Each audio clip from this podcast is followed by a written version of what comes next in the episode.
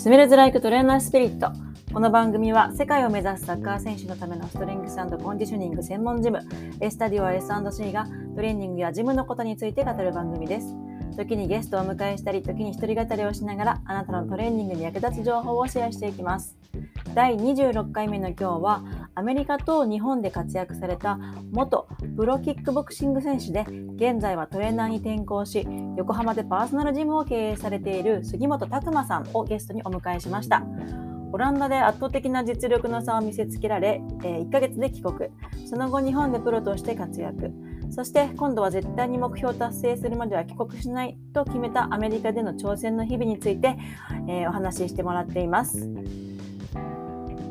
え海外に挑戦したい、あるいは現在挑戦中の選手の皆さん、えーぜひ聞いてください。また、もし今バーンアウト、燃え尽き症候群に悩んでる選手がいたら勇気がもらえると思います。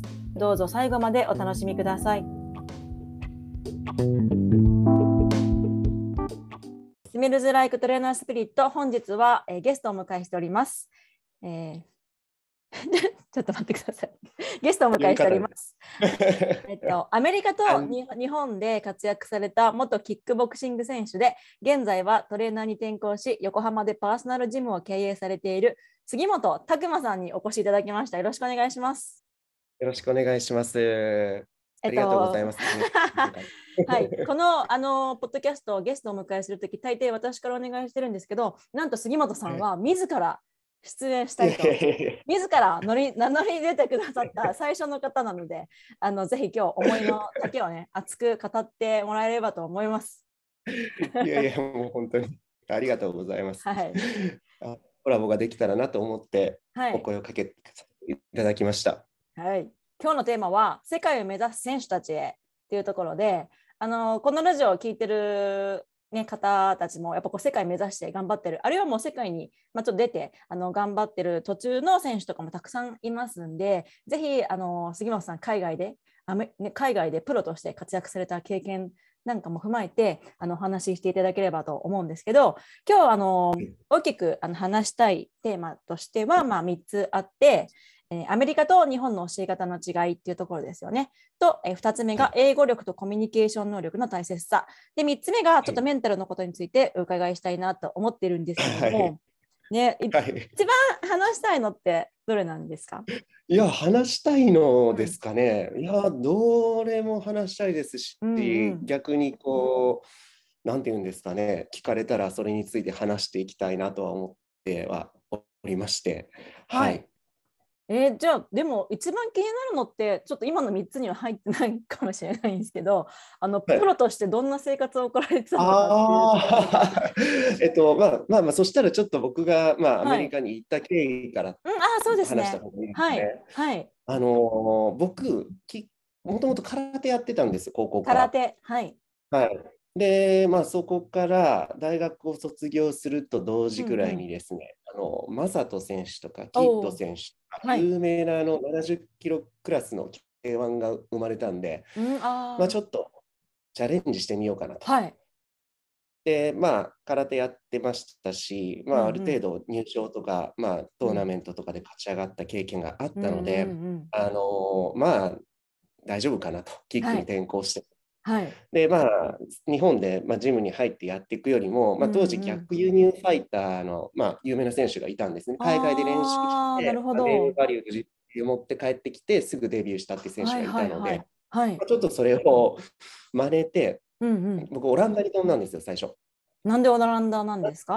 あそうなんですよ。あの、うん。オランダの選手って、うん。えっとですね、K1 の8割以上のチャンピオンがオランダ人だったんですよ。でかいですもんねでかい、強いしっていう、あの当時言った僕の体重が、まあ、70キロないぐらい、68ぐらいで175センチあるんですけど、それが女性の平均値の体重なんねですよ。もうもうこうオランダ人のあの知り合いとか私もいますけど もうこっち小人ですよね。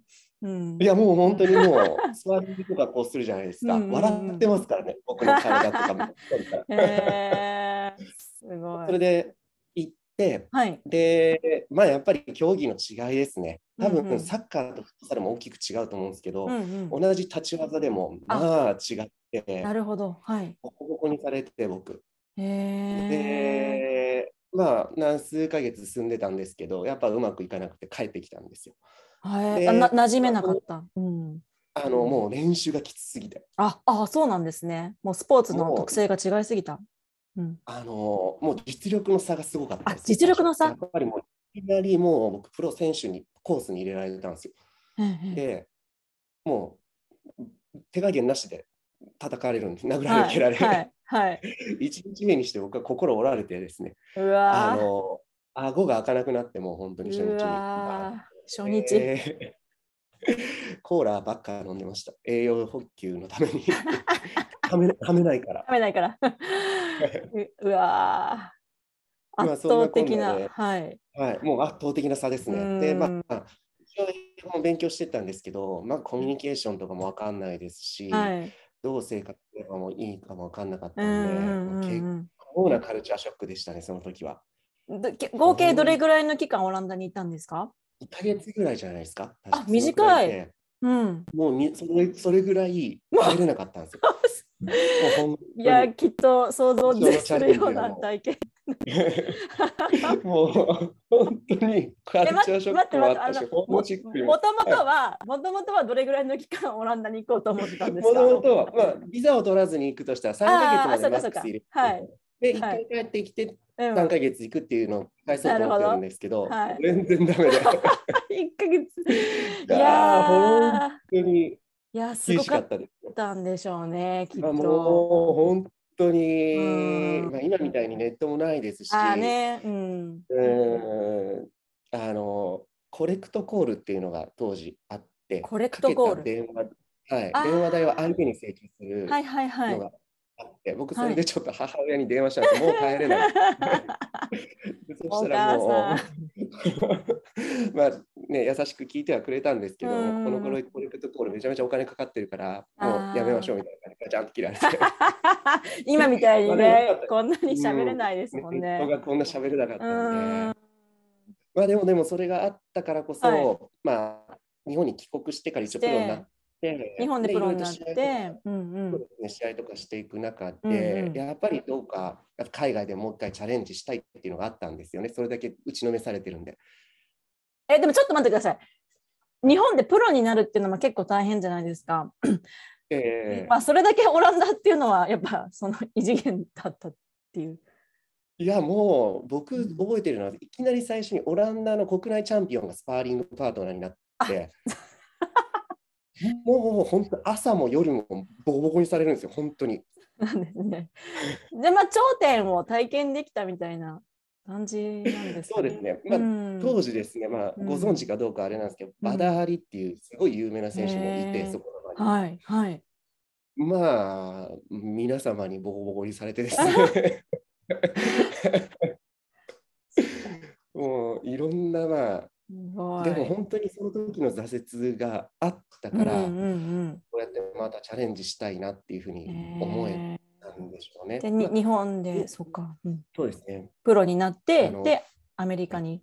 うん。そうですね、試合とかしてたんですけど、まあ、はい結局、まあ、試合とかしてる中でも、どうもこう、頂点の方にも行けないうんうん。まあまあ、まあ、27ぐらいまでになっちゃったんです、年齢が。うんうん。なるほど。で、まあ、進むかやめるか、うん。どうしようかなって迷ってた時に、うん。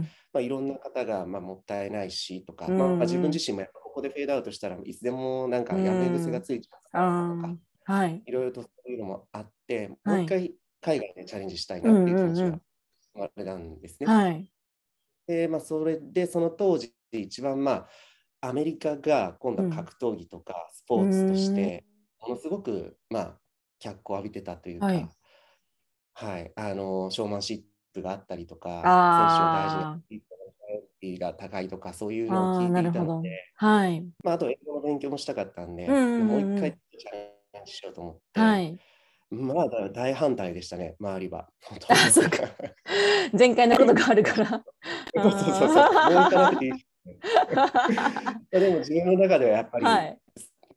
やり足りないというか、うん。まあ、うん、ここでやれやって、まあ、踏ん切りつけようかなっていうことで、一応、ターゲット決めていったんです、目標を。これ、はい後々話すんですけど、はいやっぱりこう何かを決めていって、それを達成するまでもないっていうふうに決めて、おーまあ、まずアメリカで試合をするっていうことと、はいまあ、。その実績を買われて日本で引退試合をするっていうような目標を立ててはい行っ。たんですね。はい。で、まあ、あのいろいろと紆余曲折があって行くことができたんですけど、うんうん。まあ、これもまた向こうでですね、あまり友達もできずですね、へ あーの まあでもこれで、まあ、オランダの経験があるんで、絶対諦めちゃいけないって思って、ああ、うんうん。で、あの9ヶ月、10ヶ月ぐらい一人で練習してた時に、うん。あの有名な UFC っていう、あはいあはい。のカナダの中で戦う総合格闘技の大会に出てる選手が、はい。僕を声かけてくれたんですよ。一緒にチーム入らない。えー、何つながりで声かけてきてくれたんですたまかたま同じジムであ、同じジム。練習してたんですけど、はい。あ声かけてくれて、うんうん。で、僕が彼のスパーリングパートナーになっていったら。あのまあ、試合を組んでもらったりすることがうんうんうんできるようになってきて、はい。で、またこれがアメリカの洗礼を浴びたんですけど、最初に出た試合がです、い、きなはいりメインイベントになっていて、すごいな。でですね、まあ、その、僕、開始45秒ぐらいかな、はい。膝蹴りもらっちゃって、へえ。あの血血がバーって出て、あ、今まぶたの下あたり。あ、違う、眉毛の下、まぶ、まぶたか。まぶたのあたりですね。はいうん。ドクターストップ。はもう出血多量でドクターストップ。集結されるドクターストップ開始なんかよ45秒くあ。るじゃないですか、カットして、こうもう試合続行できないって。はい。僕はそれ汗だと思ったんですよ。なんかこう、あったかいのが出てるなと思いながら、汗かと思ってパッて見たら、グローブに血がついてるんですよね。で、あって体見たら結構こう、先のように、あつま先まで垂れてたんで、まあ、でもできると思った。できるって言ったら、い、はい。やもう無理無理無理って言われて、で、まあ、どうリング降りたか覚えてないですけど、まあ、結構の多分罵声を浴びされられたような気もするんですよね。うんあの最後のメインで、うんはい。なんでそんな早く終わっちゃうんだみたいな感じで。で、まあ、分かんないまま僕が医務室に連れられて、はい。で縫われるじゃないですか。はい。縫われながら、まあ、ドクターにもう1センチぐらい落ちてたら、うん下に食らってたら、うん。日本帰って手術だったかもしれないよねみたいなこと言わあれて、あまた帰るのか、もうダメか、俺とかー思っうんうんうんて、医務室のドアを開けたら、はい。夜中の1時くらいだったんですけど、はい。当時のジムの仲間がはい待っててくれて、うわよう頑張ったよとか、うんもう本当にみんなが褒めてくれて、えまあこれは本当、ものすごい自分の中で大きな大きな転換いになったやーちょっと今鳥肌立っちゃいましたね。んですよ。やっぱ、いやージムの仲間って本当尊いですよね。熱いじゃないですか、本当家族みたいに、うんまあ言ってみれば日本人いない中でやってうん言葉も喋れない。はい。はいまあ、。そもそも向こうって、まあ、異文化の集まりじゃないですか。はい。あ、そうですねアメリカうん。本当に。だからそういうのがそもそもなかったのかなって後々思って。あでもうとりあえず頑張る人だったり、こう何かこう手に守ってる人を応援してくれる、ーなるほど。そういう文化が根付いてるのかなって後々思ったんですよね。ものすごいそれ感動してます。多分日本でもあると思うんですけど、まあ、なんか極限のなんか辛さの中でいたんで、ああまた二のー前かっていう、その中でこう、任務室出たら、みんながバーッと待っててくれて、うわーね、本当極限ですよね。次元がね、また違いますよね。そうか。で、そしたら、割とその試合を見てた他の,、あのイベントプロデューサーとかが、はい連絡うん来て、うん。試合出すから、なんたら教えてねとか、いろいろそういう話が来て、嬉しで、い。まあ、何戦かさせてもらって、はい。で、まあ、その試合とか勝つことがいろいろとできてですね、うんうんうん。で、その試合が今度テレビ中継されて、えー、すごい。それがまた日本に渡って、うんうん。まあ、なんとか引退試合ができたっていうことなんですね。えー、最初にね、立てた目標を達成されたっていう。そうですね。まあ本当にこれはもう、なんていうんですか、もういろんな人からこう、チャンスを与えられ、手を差し伸べられて、出発する前では思い描いていなかった出会い。うん。うん、もう本当に今でも仲良く、こう、なんていうんですかね、まだまだこう、 friendship がつながっていて、はいさっきもちょっとと連絡し合って話してたんですけど、えー。はい、でその時のジムの名前をもらったんです、僕は。あ undisputed。ー これはは い明白最初ね、明白な誰もが認める？うんそうあのそうなんです。議論の余地がないとか、もう絶対みんな知ってますよっていう。あーへえ。え、あ、そので時の僕。ジムの名前を、このののれん分けじゃないけど、まあまあまあ、引き継い、日本に引き継いあでもそうですね。うん。うん。オーナーに確認して。あ、そうなんですね。わ、すごいいいジムですね。うん。いやいや、で、そしたらいいよって普通に言ってくれたんで、ジャパンにして。で、もともとうん Undisputed ってここサンディエゴのマークだったんですけどそれをまあ横横浜浜にして。ちょっとそうか真似っこして使って。えーいいですね。いや、なんか壮絶な、壮絶なね。いやいや、まあ、でも、良かったですね。全部英語でやっぱりやり取りしていく上で、ああ、はい。うん、あの考え方が変わったりとか、考え方が変わった。うん。どう、なはいん、なんでですか？どういうところが？まあ多分これ英語の文法と日本語の文法の違いなんですけど、あーまあ、よくはいはさんもご存知だと思うんですが、結論から話すじゃうないですか、うん。語って。はい、はい。うんこれがやっぱり時間短縮なのと分かりやすいうん。イエスとノーの。答え。ん。そうですね。そこがやっぱり良かったのかな。日本だと一番大事なことが一番最後に来ますもんね。あそうなんですよ。これってでももう僕、住所からそうなんですよね。日本って、あそっか逆だ何々区何々、うん何の何の何の何って結論はいに行くじゃないですか。はい。でもアメリカとか外国の住所って最初に細かいところから入ってうんだ大きくなっていくっていう、うんまあ、これはもう文化の違いなのでしょうがないか。なと思ったうんですけど。ん。あ、じゃあ最初にその英語力とコミュニケーション能力の大切さっていうところで、ちょっと英語力、あの、やっぱりはい。海外行こうかなとか、まあ行ってる人とか、まあ、やっぱどうしてもその、まあ、えん英語力、言語力っていうのをどうするかっていうのを悩まれると思うんですけど、でも選手にも結構パターン、まあ、まあ、うまいは前、どの競技にしろ、まあ、うまいは前提なんですけど、なんかあんまこう喋れない、喋らなくても、まあ、結果が出せてたりとか、まあ、割とフィーリングで、うん、なんとかしちゃう選手もい,、うん。るはいるけど、やっぱり私は言語が話した方がいいかなと思ってて、なんか自分も海外行った時、結構フィーリングで通しちゃう、通しちゃうタイプなんですけど、うん。ですなんとかなるけど、でもやっぱりそこはやっぱり深くこう議論したいし、でうん。前提としても向こうの人たち結構日本人よりも常にもう喋るじゃないですか。だからそこで、うんあの喋らないでいるともうなんていうんですかね、あの存在がいないみたいな感じで扱われてしまうから、ね。絶対喋った方がいいと思うんですよ。えうん。えその点についてどうですか杉本さん？あの僕はすごく喋れた方がいいと思うんですが、うん。じゃあどこまで喋れればいいかっていうと、うんうんうん。やっぱりこう限度が分かんないからうん、飛び立つタイミングを失ってしまう可能性が高いかなと思うんですね。な。何のタイミングですか？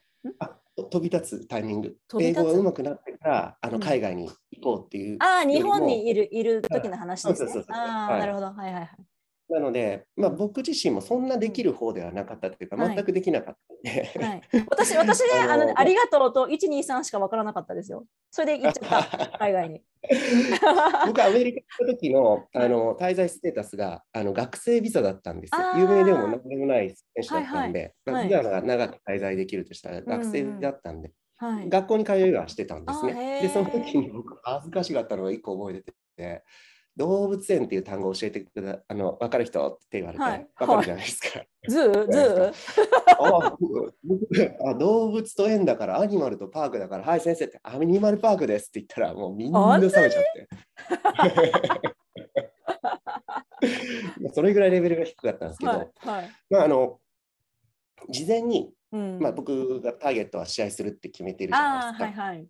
でまあ、それから逆算していった時うんにどういう言葉、うん文章を使うかなっていうことで、うんうんまあ、例えばトレーナーあなたは何時から何時までうんトレーニングできますかとか、うんうんうん。このトレーニングはどんなことを目標としてるんですか、はい。僕は試合がしたいですとか、そういう単純な英文を10個とか20個だけ作って自分のセリフ帳にしたんですよ。なるほど。その中にはしあの試合後のインタビューとかも入れてました。いいですね。とにかく自分が想像しうる、はい。そういう文章をセリフ帳にしちゃって、うん。もうとにかく頭の中で繰り返してうん。話せるようにしていく。うんねで、分かんない単語は絶対出てくるんで、はい。そこをしっかり聞き返す、えうんうん。うん。そういう技術というか、まあうん。せこい技を持って言ってました。あでもそれが大事ですよね。自分の そ一のねしゃべ使うところからやってって。なんかついついなんかこうなんですかね。教本みたいなの使っちゃって全然自分が使わないような文章とかそういうのあるじゃないですか。えええ大抵 の場合。うなん。そうじゃなくても本当に自分が使いそうなピンポイントで絞ってっていう、うん、それを何回も何回も。そうねうん。そうなんです。あの、うん。いい教材が僕の中で一つあって、はいはい。僕前職、あの外資系の教育機関で働いてたんですけど、その時はい。なんですけど、はい、出川イングリッシュってあるじゃないですか。あ出川の話す英語。レガで出川、出川哲郎。出川？あはい出川イングリッシュってあの、はい。一滴9であるんですけど、あれがすごくいいあ教材というか。あのめちゃくちゃな英語なんですけど、彼にはターゲットが、はい、これをしてきてください。で、はい。彼の中である単語をとにかく出して、外国人に伝へえて、それを達成するっていうのがあって、あのめちゃくちゃすごい英語喋るんですけど、あそう負けないっていうのがメンタリティーがあって、はい。おすすめ。しちゃうんですよ。まあもちろんその先にはもちろんありますよ。あの、はいはい。本当にディスカッションしたりもしなきゃいけないし、うんうんうんうん。自分のこう思い痛い場所とかこういう練習したいっていうのが出てくるので、はい。うん。まあ、最初行くか行かないかを悩んでらっしゃるもし人がいるんだったら、うんうん。もう出川イングリッシュを見て。まずはここからでいいとでそこからへあのー自分が必要とするうんうん英語をやっぱりこう書き出していって、ーなるほど。うんうん。で、まあ、単語を変えたりとかはい。伝えたいことをこう常に頭の中でこう練習しておく。そうすると、うんまあ、トレーナーと話すときも割と楽だでしたし、その楽にうん楽になったって感じなのは何ヶ月ぐらい経ってからですか？3、4ヶ月ぐらいじゃないですか、ね。三3ヶ月ぐらいかな。ううんん、なはい。るほど。とにかく行って試合させてくれっていうところから始まって、なんだこいつって思われたと思うんいやでもすごいすですよね。そのね行動力と。うん。いやいやいや、もう、まあ、最初は本当に、あの、その当時のアメリカなんて、あの、リーマンショックがのあと？あと？わあ、はいきつい、きつい。うん。あの、ジムの周りとか、いやめっちゃホームレスばっかいりなんでやきついですよね。うん。わかりますわかります。うん。その時に行くなんて殺されるよとか言われたう時にやっぱりどんな時期でもチャレンジすると、うん。これだけの、まあ、帰りというかですね、うん何かそういうものが得られるのかなとは思いうました。ん。なるほど。すみません、なんかちょっと離れちゃってるのかもしれいない。やいやいやいやいやいや、すごい面白いです。そうか。であとは、そうだな、んニックネーム作るといいと思いますね、自分じの。自分の？杉本さんは何だったんですか？僕はタクマなんで、タクって呼んでくれてたんです。はい。あのだ外国人ってミドルネーム入れるじゃないですか。はい。そこを自分で作っちゃうんですよ。へえ。で、僕は、まあ、あの、で、それを自分の、なんていうんですか、外国仕様の自分っていうのを作るために、ミドルネームというか、はいニックネーム、タクって言われたら、僕はアメリカ人のタクだっていうふうに自分のあセリフに書いてあって、なるほど。プリスコロミタクとかで、へで、向こえ。うって、タコって、タコスのことタコって言って。たああ、そっかそっか。タコみたいな感じで覚えてもらって、発音しやすそう。うん。はいはいでそうすると3つもタクタクって呼んでくれるようになって、はい。はい、いいですそういうね。ことで覚えてもらったりとか、う。うんんやっぱりこう自分を新しい自分を作るっていうおこお。とが必要ありましたね。ずっへとタクマタクマえ。っていう名前で呼ばれてると、やっぱり日本と一緒になっちゃう。でせっかくアメリカ行ってるんだったら、はい。僕の過去を知ってる人なんか誰もいないんだから。新しく作る人が、ううんんうんうん。パラレルよりも前を見て進まなきゃっていう中で、じゃあタクっていうのはそうだし、うん。あと自分の名前を英語でこう表現できる、はい。説明できるようになっておくと、あのータクはどういう意味味でとか、マはあ、そうですどういう意味でみまあ、たいな。タクマっていう、そうですね。うん。で、まあ、か開拓する土地に磨くっていう えー、確かで、に。僕、なんだかなんかなと思って調べたら、うんまあ、パイオニアって単語があったんで、なんかパイオニアみたいな感じでーへー話したら、ああ、なるほどねとか、じゃあ君の名前どういう意味なの？っていうふうに、オウム返しっていうか、お互いに興味を持って、うんうんうんそうですね。そこから日常会話が始まっていくんで、うんうん最初の日常会話じゃなくうんて、うんうん。実は夢とか目標達成したいことに対しての英語を最初に覚えて話していって、そこからこう日常会話になっていく。めっちゃ今それすごいいいですね。夢とか達成したい、えー英語。うん。はい、そうですね。うん、そこすごい大事ですよね。うん。絶対そっちの方がいいんですよ。これって、うんあのどっかの成功法則の本とかはマイ,、ンドコントロールっていうかあのいろいろとあると思うんですけど、やっぱはい自分の言葉にして、はい。こう夢とか目標をずっと話しておくと、うんうん。か叶いやすくなるというか。いいですねまあ。うん。うんじゃああれだなうん、なんかこうスピーチコンテストにも出るつもりで、ちょっとその自分の夢とか達成したいことちょっと英語で文章を作ってそ,、あそれを毎日読んだりするのもいいですよね。間違いないです本当に本当に本当に。で、それ書いて貼っとくんですよ。うんで、それ毎日読んで、うん。そうすると目から入って頭にきて、はい。あの常にそれと無意識の中でこういう行動に落ちてくるはずなので、はい。なのでいいですねまあ僕はそうですね。で、外国人ってこう察する能力が全くないじゃないですか。はい。だから常にこう伝えておく、自分の目標本当ですね。うん、そう、さ伝えておかないといけないんですよね。うん。忘れちゃいますもん、どうせ。ね、そうそうそうそう。あーじゃあちょっとこれね、やった方がいいですね。ちょっと私もやってみます。いやいや、今でもだから、あのその目標達成とか、うん。まああと感謝を伝える英語とかも割とこう、勉あ強しましたね。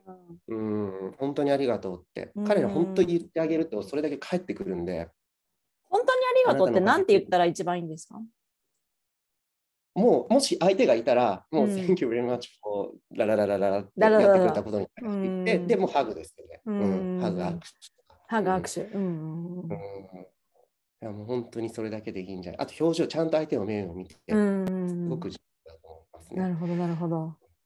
これが僕、本当に生きて、はい。次の、まあ、転職したんですよ。まあ、キックやめて、キックボクサーやあ、帰国して、うん、でで、その時でもやっぱり生きたんで、はい。うんうん割とおすすめかもしれないですね。えーね、これぜひ実践したいですね。これを聞いてる みんな。うん、よし。じゃあ、そのちょっとつながりでというか、はい。えーっと、杉本さんのジムのホームページに書いてあったんですけど、その、えーっとミックストフィットネスっていうことで、まあ、筋トレ有酸素運動。で、かけるメンタルフィットネスっていうふうに書いてあって、現役選手の時にメンタルを整えることの大事さを学んだっていうことなんですけど、何かエピソードあったんですか？具体的に。やっぱり僕、緊張しやすいんですよ。緊張は、しやすい、うん。はい。あとは結構割とこう気持ちの波があったりして落ち込むと落ち込んじゃったんで、うん。まあ、そういう時にあのいろいろとトレーナーとか話したりとか、はい。うん、あのどうしたらいいのかなとかストレスをうまくこう外に出すことができなく溜め込んじゃうタイプだったんで、それってやっぱりその、うーん、その感情の波とかが、えー、と試合の結果にダイレクトに出てました？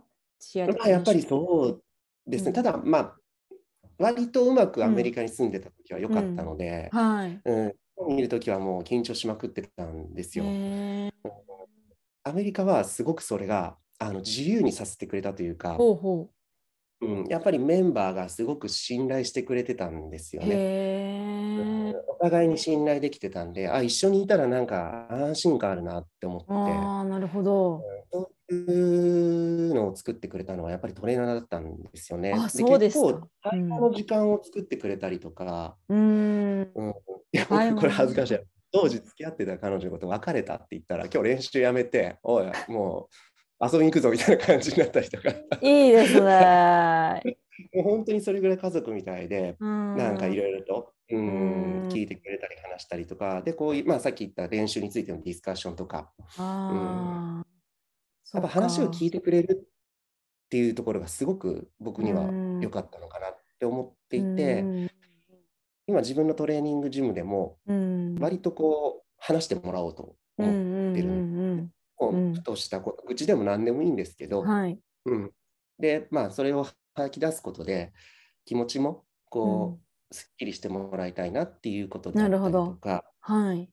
そう試合前にどうメンタルをコントロールしていくのかとか、うん。うん、ストレスをこうきれいに出す呼吸法とかイメージトレーニングっていうものをちょっとやったりしてますね。ええそうですね。そういうの大事ですよね。会話の時間もすごい大事だし。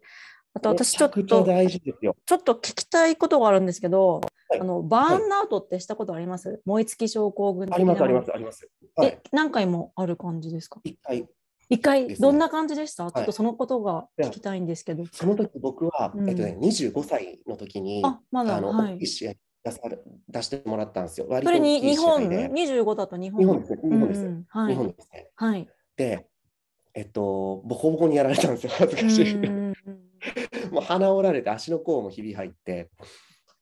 で、まあ、当時ちょこちょここうインターネットにいろいろと書き込みがされるような時期になあってて、あ、はい。ボコボコに書かれちゃっうた時にわやりきった上でこれかってなったー時に、あ入れたんですよね。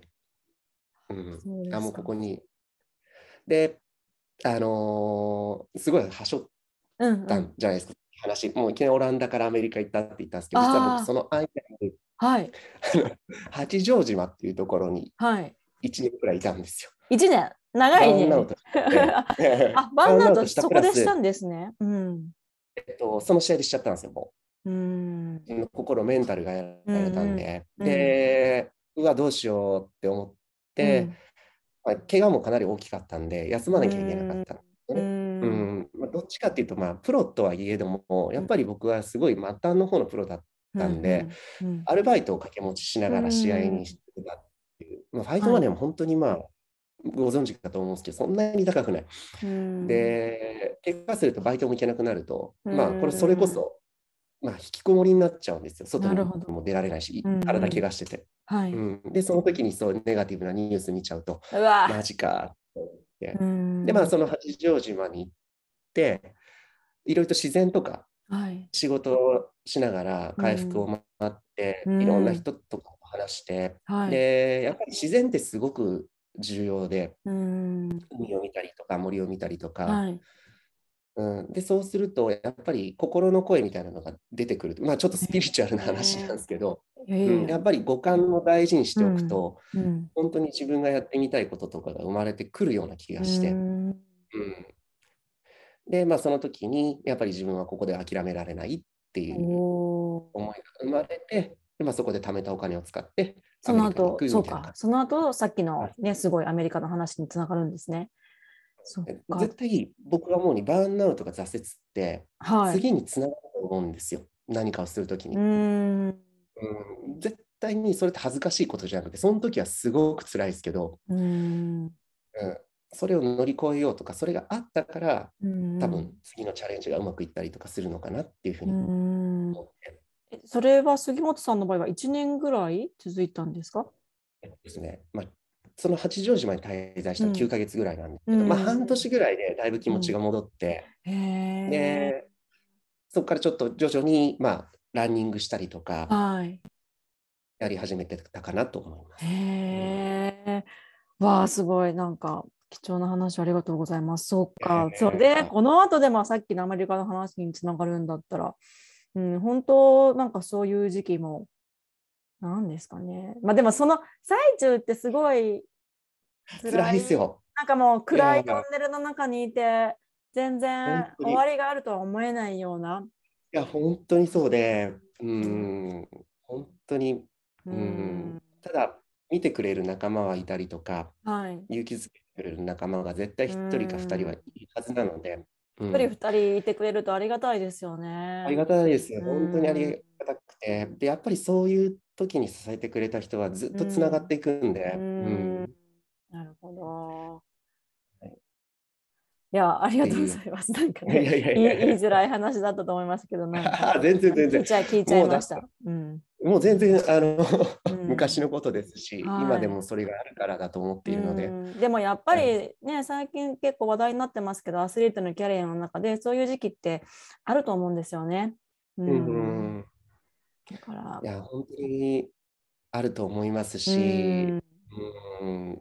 あのそういう時は、まあ、心をうん。強くするというか、うん。心と体ってやっぱり僕はつながってると思ってるのとか、はい、うん。はい、うんだからやっぱり気力気力気っていう言葉があるようにはい。気力が落ちているのは蓄えなければいけないと思いますし、体だけをこうリカバリーするんじゃなくてケアするだけじゃなくて、やっぱりうん。心のケアあとははい。脳のケアとかしていくっていうのが重要だと思うので、まあ、もしそういう時期にいるとしたら、うん。まあ、そケアする時間なのかなって、ううんんそれクリアしたり、気づけばクリアしてると思うんですね、アスリートの人も。うんうんうんそうですねあるいは普通の方も、うん普通の方っておかしいかもしれないですけど、感覚がね、鋭いから。うん。うん、そうなった時は多分またいいパフォーマンスが出せると思います。そうですね。うん。すごいね。勇気づけられる言葉ね、ありがとうございます。ね、結構時間経ってきちゃいましたが、どうしよう。あと、アメリカと日本の教え方の違いっていうのでどうします？これ。はい。こ。れはさっきの文法の違い？ああ、そっかそっか。ああ、なるほど。あとはまあ、僕が困ったのは。あのロジカルシンキングとクリティカルシンキングっていうのがあって、はい。多分と思うんですけど、はい。まあ、論理的に話したら、今度はこう、結構批判的に返ってくるんですね。うん。はい、そうそう。あの僕が最初に試合出るときに、試合メニューを決めるときにですね、普通与えられるものだって僕は日本を持ってあはいいるときははい思ったんですけど、はい。この場合は考えてこいって言われたんですよ。どういうこれ大きく違っていて、まず紙に書いて、レポートしろって言ってきて、へえ。でまあ、取り書くじゃないですか。はい。で、書いて渡すんですよ。はいそしたら、言ったように、なんでこれするの？だからうん何？うことから質問攻めなんです。なるほど。うんはい、。ダメ。うん。でそれを繰り返すんですよ。それはつまりちゃんと自分で考える、なんですかね、その、そうそう why, why, why っていうか、その考えろっていうことなんですか？うん、そうなんですよ。やっぱり納得して練習しないといけないし、ああ、不落ちして。僕のスタイルをうん、尊重してくれるんですよ。なるほど。うん、うん、うんこういう戦い方がしたい。じゃあ、僕はこういう練習をするとか、うん。言われたのが1ラウンドに何回いけるんだとか、うん、うん、お前プロなんだから客を沸かせる技も書いてないじゃんとか、ああ、そんなことをこう突っ込まれて、へえ。でそれをこう書き直してこう話していって、まあ、ようやく何回かこうディスカッションしていくうちに、じゃあ分かったよ、ボクシングのトレーナーは彼がつくねとか、うん、うん、うん。原理が必要だったんで、あのまあ、そういうニュートリションとかそういうトレーナーは彼女がつくよ。でめあの筋肉のトレーナー彼がつくよって言ってチームができるんですね。あ、すごい。じゃあもう本当徹底的に対話した後にチームがあそうなんですよ。発生。したみたいな。そこがもう大きな違いで日本と。うん僕はそれだと思ったんですよ、こっちに。だって日本だったらもう最初になんかこう決められてて、で、その後なんか問題があったら問題があるみたいな感じ。あ、そうです、そうです、そうです。そのやり方だったら、まあ、お互いいろいろディスカッションして、まあ、こう意見を言い合って納得した上でなんかチームがあるから、そうなんです、そうなんですそ。の始まいざスタートした後はこううまく進みそうな。うんいや、本当にそうで、うんだからやってても気持ちいいんですよね、練習を。あ、これこういう意味だからやれるんだとか、全部意味が分かってるんで、はいはい集中できるんですよ。もちろん大変だったんですけど、練習はうん。本当に。じゃあ本当日本よりもこうなんですかね、アスリートの意見をよりこう聞いてくれますね。そう、もうそれがやっぱりメンタル的にも僕はすごく嬉しかったですし、うんあ、一選手として見てくれてるなるほど。っていうふうに。うん、で、また紹介してくれるじゃないですか。いろんなこう、あと向こうのジムってすごいのが、はい日本の格闘技のジムってキックはキック、総合は総合、ボクシングはボクシング、うんうんうん全部分かれてる。はい。向こう全部一緒なんですよ。一つの体育館みたいなところで、ボクシングもキックも、はい MMA も柔術も全部できるようになってるんですよ。へえ。だからやっぱり、まあ、大きいプラうんうんうんス人もいて、トレーナーもそれだけいるんで、うんい。ろんな人をつなげてくれる。あ、いいですね。チャンス、出会いが多い。ううんん。なるほど。いやいや、これ中で、あのー心に残りましたね。うんいやー、いや、面白いですね。うんでも、すごい大事なことですね。うん。なので、まあ、それをそのまま僕は持ってきたいなと思って。ああ、なるほど。ああ、わかりました。うん、話がつながりました。うん ありがとうございます。えーぜひぜひね、そういう場所、場ですよね。うん。をが日本でもできるといいですよね。あうん。本当に増えて増えてくといいがやっぱりこう、うん日本から世界へっていうのを聞いたときに、はい。わーって手筋があって めちゃめちゃ話したいとかって思ったりとか、最初あの東白楽だったじゃないですか。はいはいそこから綱島に来られてっていうのを聞いたときに、はいもうめちゃめちゃ嬉しいって思って、で僕がね、いつもジムがちょっといないときから。えーじゃあぜひね、綱島からね、世界へ、ね、選手をどん本当に脱出していきましょう。うんはい。もうそこがだって僕たちというか勝手に思ってるんですけど、はい。目標と思っているので、はい。そうしましょう。やっぱりもう目線は世界に向けておいた方が絶対いいと思います。あともちろん。うん、あの選手たちに。そうですね。じゃあ最後に、えー世界を目指す選手たちへ、最後、締めの一言、杉本さんから。OK、はい OK です。はい、お願いします。えっと、英語でいきますね。うわ OK。いや、めちゃめちゃ簡単ですよ。Trust yourself です。Trust yourself. 自分を信じろ？う Yes. ーん。Your possibilities are なんだろうな。うんあやめときます。今、全然思い浮かばなくなっちゃった。あなたの可能性は多分思ってる以上にありますって。うんうんうん。うん。あ、そうですね。うん。ね、自分を信じることは大事ですね。自分が自分を信じていなかったら、他の誰が自分を信じるんだっていううんメンタリティで私はいそうまけど。ですすね。信じれし もしも信じれなくなったとしても、あなたを信じてくれる人は、一人か二人は絶対います。うん。一人か二人、嬉しいですね。うん。うん。うん。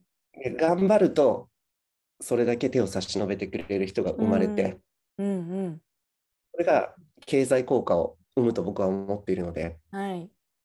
うん、ちょっと古いかもしれないですけど、はい。がむしゃらに頑張ることはうんうん。必要だと思います。うん、いいと思います。ありがとうございました。大丈夫ですか？こんなんですみません、なんかもう。今日は杉本拓馬さんに来てもらいました。ありがとうございました。ありがとうございました。